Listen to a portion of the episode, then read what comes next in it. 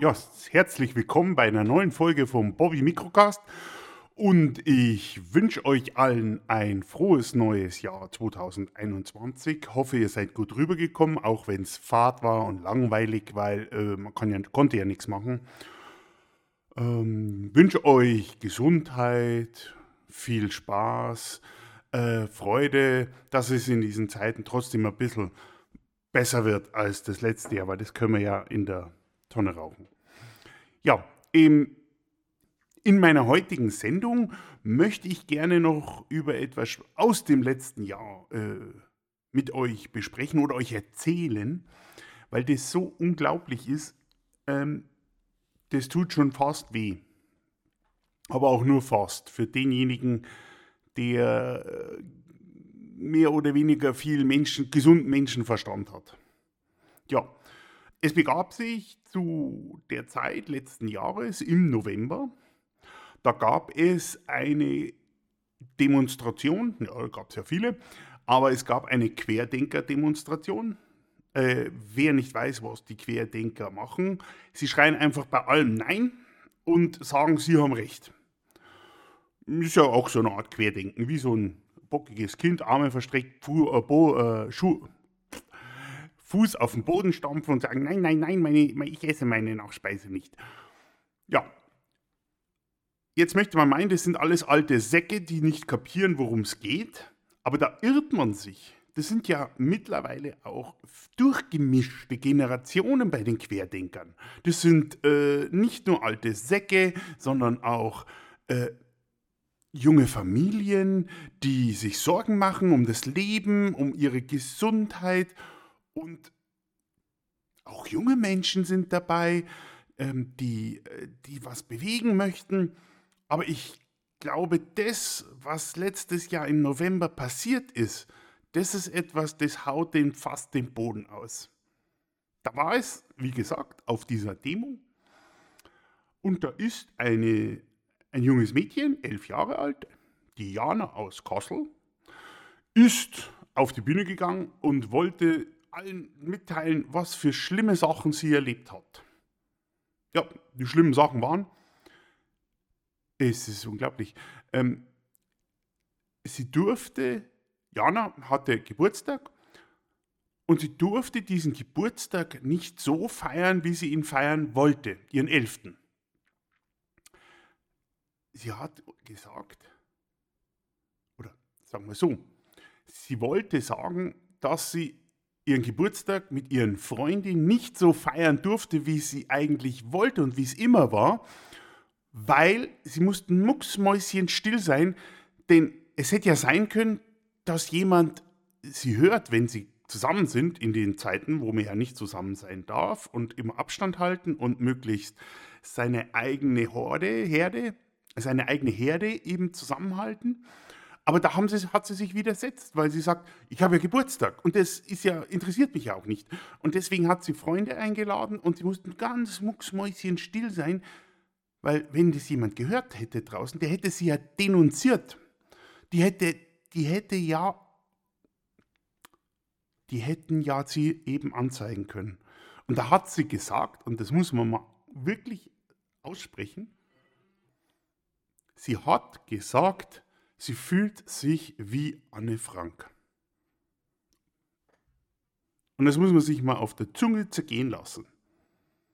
Eine Elfjährige im Jahr 2020 fühlt sich wie Anne Frank 1900, wir wissen wann, weil sie ganz mucksmäuschen still sein musste, so wie Anne Frank damals im Hinterhof, und eben nicht fröhlich ihren Geburtstag feiern konnte. Da stellt sich mir erst einmal die Frage, ja, wenn sie weiß, dass sie ihren Geburtstag nicht so feiern darf, warum macht sie es trotzdem? Und warum glaubt sie, dass sie verfolgt wird? Ich verstehe das nicht ganz. Und das Interessante ist, das Ganze auch noch auf einer Querdenker-Demonstration kundzutun.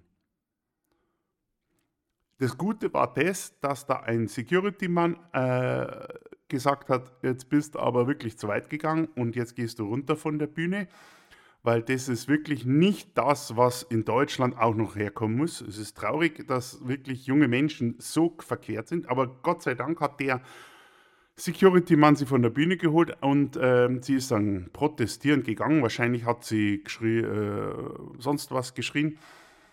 Leider hat sie es dann aber später doch geschafft, ihr Leiden noch einmal auf einer Bühne kundzutun. Und ich muss ganz ehrlich sagen, das ist traurig. Äh, was hat sie für. Man muss sich mal vorstellen, was geht in so einem Menschen vor?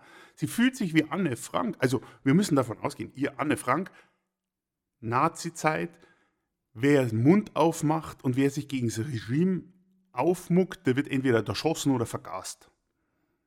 Jetzt glaubt die, die elfjährige Jana aus Kassel, dass wenn sie sich aufmuckt, also wenn sie entdeckt wird mit ihren Freunden beim Feiern, was ja auch ein schöner Anlass ist, dass sie vielleicht abgeholt wird und vergast wird? Also, bei aller Liebe. Liebe Anna aus Kassel, liebe Jana, es ist echt schlimm. Das, ihr, merkt, mich regt das auf. Liebe Jana aus Kassel, im Vergleich zu Anne Frank und auch Sophie Scholl, die ja da auch noch irgendwo im Thema drin war, hast du ein Leben im Luxus mit warmem Haus, mit vollem Kühlschrank. Du lebst in Frieden in einem der reichsten Länder der Welt. Mit Telefon, eigenem Smartphone, möchte nicht wissen woher, mit Internetstreaming, mit WhatsApp, mit Disney Plus, mit allem drum und dran. Dir geht es so gut. Das ist, das muss man mal realisieren. Aber ich glaube, weil sie eben nicht mehr so frei sein darf, fühlt sie sich von einer Obrigkeit verfolgt, in Anführungszeichen bitte, und sagt deshalb, ihr Leben ist nichts mehr wert. Denn in der Zeit von Anne Frank und Sophie Scholl, da waren Menschen, die sowas gesagt haben, die sich aufgemuckt haben. Deren Leben war nämlich nichts mehr wert. Und diese Menschen, die wurden wirklich verfolgt, ins KZ gestellt und unter Todesstrafe irgendwas wurde mit ihnen gemacht. Also, liebe Jana aus Kassel, äh, ich glaube, du solltest mal unbedingt Geschichte mehr aufpassen im Online-Schooling und solltest dir mal die Zeit von, nehmen wir mal 1900 bis 1950, solltest du dir nochmal genauer durchlesen und genauer lesen. Es ist ja schon toll, dass du sagst, äh, du liest Anne Frank und du liest solche Themen, dann beschäftige dich bitte auch mal mit der gesamten Geschichte dort und ziehe alle Seiten. Ich meine, dir droht kein KZ, dir droht keine Stro äh, Todesstrafe.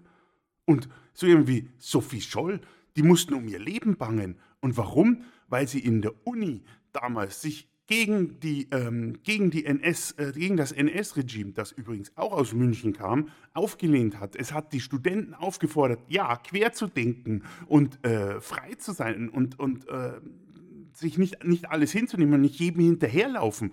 Liebe, liebe Jana, das ist genau dasselbe Thema jetzt gerade. Lauf nicht den Querdenkern nach und brüll den Scheiße, den die machen, sondern wach auf. Das ist alles, das ist eine Parallele par excellence. Die Generation Z, der Jana angehört, weil mit elf Jahren gehört sie der Generation Z ja an, die hat einen sehr schiefen Blick auf die Welt. Ja, Parallelen gibt's, aber äh, der Unterschied ist gravierend. Du wirst nicht verfolgt. Du hast ja zwar jetzt mal Einschränkungen und äh, vielleicht haben deine Eltern da auch irgendwie dir zu viel Freiheit gelassen und dich nie irgendwie auch mal äh, vor Konfrontation gebracht und dann mal gesagt, nein, das darfst du nicht. Und jetzt glaubst du, du bist, lebst in, in der Nazi-Zeit. Das ist, das ist ja völlig verquert. Und eigentlich müsstest du, liebe Jana aus Kastel, nicht Anne Frank lesen oder Sophie Scholl, sondern du fühlst dich eigentlich wie Winston Smith aus dem Buch 1984 von George Orwell oder wie Sam Laurie aus dem Film Brazil auch von 1985. Damit musst du dein Leben vergleichen. Vielleicht ist deine Reife noch nicht so weit oder vielleicht ist auch äh, dein Spotify oder dein, ja nicht Spotify, aber dein Netflix-Account so gesperrt, dass du diese Filme nicht sehen kannst. Ich gebe dir den Tipp, schau dir mal diese Filme an und überleg dir mal das Thema und reflektier dein Leben mal zu dem Thema, denn eigentlich lebst du in einem in einer Computerblase, nein, in einer Lebensblase von Spotify, von Facebook, von Instagram, von sonst was, die mit ihrem Social Media Content deine Blase so ausstopfen und dich so voll drücken, dass du gar nicht erkennst, was das wahre Leben ist. Und dass du ein wesentlich besseres Leben hast als Anne Frank und Sophie Scholl. Also wie gesagt, meine Empfehlung für dich ist das Buch 1984, gibt es auch als Film, oder eben auch den Film Brazil anzusehen, damit du mal erkennst, was für ein Leben du eigentlich hast. Selbstständiges Denken hebt einen aus der Masse heraus. Aber das tut manchmal weh, weil man dann erkennt, dass man immer nur andere für sich hat denken lassen. Und dann plärt man den Scheiß auch noch nach selbstständiges Denken bringt einen in die Lage, auch mal aufzustehen und zu sagen, so nicht. Aber es bringt einen auch in die Lage zu sagen, mein Leben ist nicht optimal, aber was für ein gutes Leben ich in heute habe und wie gut es mir geht, das sollte man mit selbstständigem Denken dann auch erfassen können.